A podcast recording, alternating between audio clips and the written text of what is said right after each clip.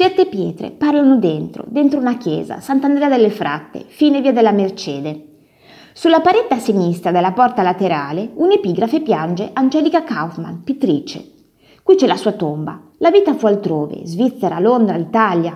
A farla viaggiare il talento. Lei si fermò a Roma. Dove altro cercare le sue ruine dolenti, le sue storie antiche? La seguiva il marito, un pittore modesto ma devoto e suo manager. Angelica, infatti, venne subito richiesta da clienti disposti a pagare la qualunque per ritratti intere o mezze figure. Prezzo base 40 zecchini. Iniziò a ricevere cardinali, re, ad attrarre invidie, pronti a giurare che quel successo passava dal suo letto. Lei iniziò a rispondere facendo della sua casa un salotto, molto e ben frequentato, fino a quando un giorno entrò Johann Wolfgang Goethe. Fu amicizia all'istante, l'affinità di due spiriti eletti. Lui le leggeva i passi dell'Egmont, lei lo invitava a pranzo ogni domenica, dopo aver visitato insieme i capolavori dell'arte romana. L'amicizia diventò qualcosa di più per Angelica, che a 46 anni era stanca di vivere in un quadro.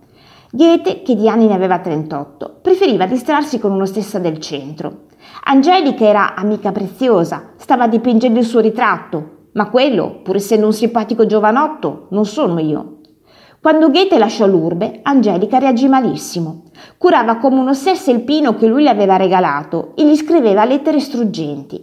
Goethe rispondeva gentile ma formale e tornando in Italia tempo dopo non volle scendere a Roma. Angelica morì a 66 anni, il funerale fu un evento.